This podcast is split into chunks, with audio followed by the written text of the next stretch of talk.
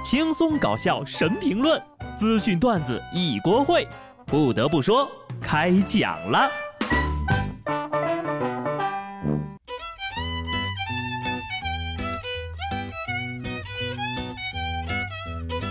哈喽，听众朋友们，大家好，这里是有趣的。不得不说，我是机智的小布。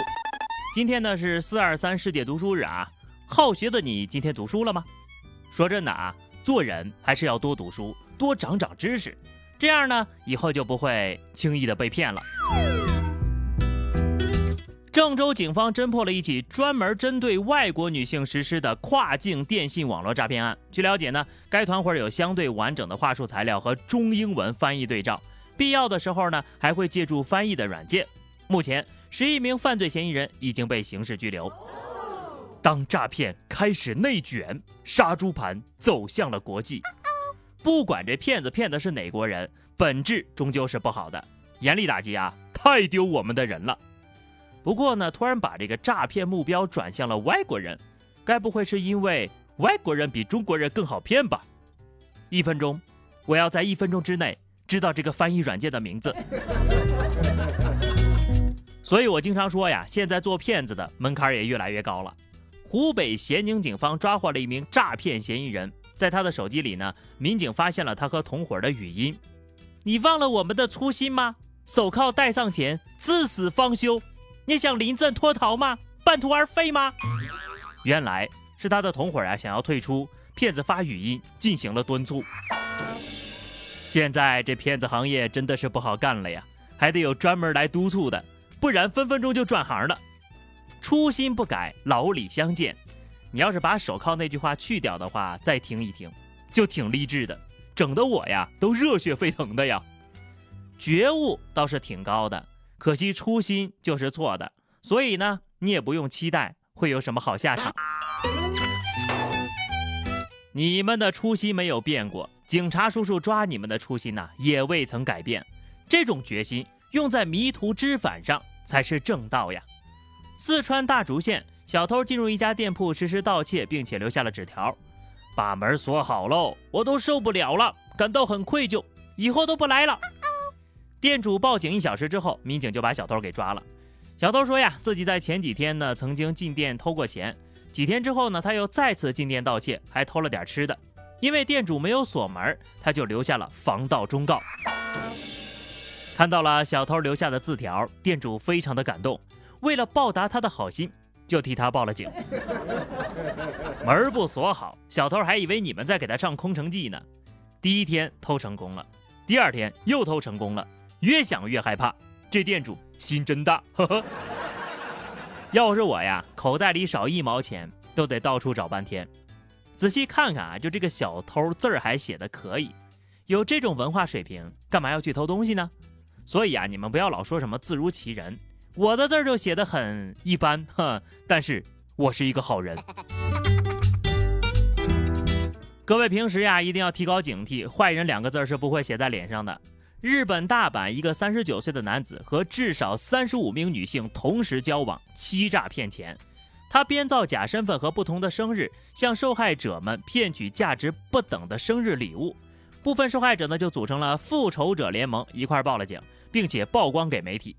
在该男子被逮捕之前呢，记者在大街上堵到了他，直接话筒啊怼到脸上采访。目前警方正在进行调查当中。这人他就就就牛郎再就业，手段是真不赖，真就成了时间管理大师了呀。骗感情已经很过分了，骗钱那就真的该死了。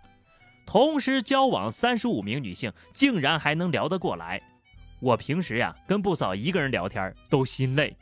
看来这货没少练呐。下面呢说点有意思的啊，家住上海的五岁的小王和小黄是一对好朋友。一天下午呢，俩孩子下楼玩，两家父母直到晚上八点才发现孩子还没回家呢。在小区里找了几圈，再看了看这个公共视频之后呀，也没找着孩子，赶紧向派出所求助。晚上十点多，民警在小区外五百米处的车站找到了玩的正嗨的俩孩子。原来呀，他们俩背着小书包，带着玩具和点心，相约一起闯荡江湖。已经在小区附近闯荡了一圈了，之后呢，又兜兜转转的走到了车站。得亏是民警及时赶到，否则呀，这俩孩子将登上不知道去哪儿的公交车，来一场说走就走的旅行。以前我们小时候的梦想呢是仗剑走天涯，现在孩子的梦想变成了背着玩具点心坐公交闯到江湖。结果没想到呀，民警叔叔就是江湖里的第一个 boss。 离家五百米就嗨成这样，那以后要是去别的城市上了大学，不得高兴的上天呐！正所谓有人的地方就有江湖，民警呢把两个小朋友称为小王和小黄，指不定人家私底下打招呼都是你好老王，你好呀老黄，出去走一走吧。我就说吧，现在的孩子多少都有点早熟。十五岁的上海姑娘小周从二零一八年底呢就开始做整容手术了，短短两年半的时间里，已经经历了大大小小一百多次整容手术，花费了四百多万。这小周就说呀，两年前自己转入国际学校之后呢，因为觉得自己不够漂亮而感到自卑，就开始整容了。此后一发不可收拾，光双眼皮就拉了八回，开眼角多达二十多回。自己有时候也会后悔整容太早了，不知道自己自然长大会是什么样的。追求美好啊，是人的本性。但如果追求的过头了，就容易被反噬。零六年的姑娘整下来跟八六年的似的，整容无可厚非啊，但是你先把审美找一找，这样呀、啊，真不像个孩子了。你该整的不是外貌，如果不自信的话，哪怕整成范冰冰也不会满意的。相比整容呢，建议孩子呀更应该去看一个心理医生，而且能拿出四百万呐、啊，孩子，你为什么还不自信？拿来吃喝玩乐长长见识，不比在脸上动刀子开心吗？所以说呀，有钱人的世界实在是无法想象。继炒房子炒鞋子之后，茶叶也开始炒了。新华社调查发现呢，茶行业打着各类名目的营销乱象层出不穷，不少茶叶呢质量难辨，价格混乱，动辄标价数十万甚至数百万。一饼茶可以买一辆宝马，一提呢可以在广州买一套房。一片茶的价格在二十八万至三十二万之间，一提茶最高达到二百五十五万呢。很多茶叶营销已经超越了生活饮用品的范畴了。哎呀，失误了！我才刚拉黑了一个卖茶叶的小姑娘，都卖这么贵了呀！这茶叶喝了能治百病，还是能长生不老啊？再这样下去，我连茶叶蛋都要吃不起了。大家伙都醒醒吧，茶是用来喝的，不是用来炒的。都擦亮眼睛啊，可不要喝上这杯智商茶呀。下面呢，咱们来聊聊正儿八经的科学。五十九岁的王女士因为患了严重的牙疾，寝食难安，无奈之下只能把牙齿一颗颗的拔了。不久之前呢，她参与了一项新药的试验，注射了一种叫做牙髓间充质干细胞的新药。用药半年之后呢，王女士惊喜地发现自己右上方的牙槽骨竟然长出了两毫米，牙龈出血也消失了，原本还要接着拔掉的牙也保住了。研制这款新药的呀是咱们中国科学院院士王松龄和他的团队，经过二十多年的时间研制出来的。而这一新药的产生呢，竟然来源于那些被当作废物的智齿、乳牙、正畸、减数牙的干细胞。目前呢，新药已经进入了第二期临床试验了。这款新药距离面向大众又近了一步。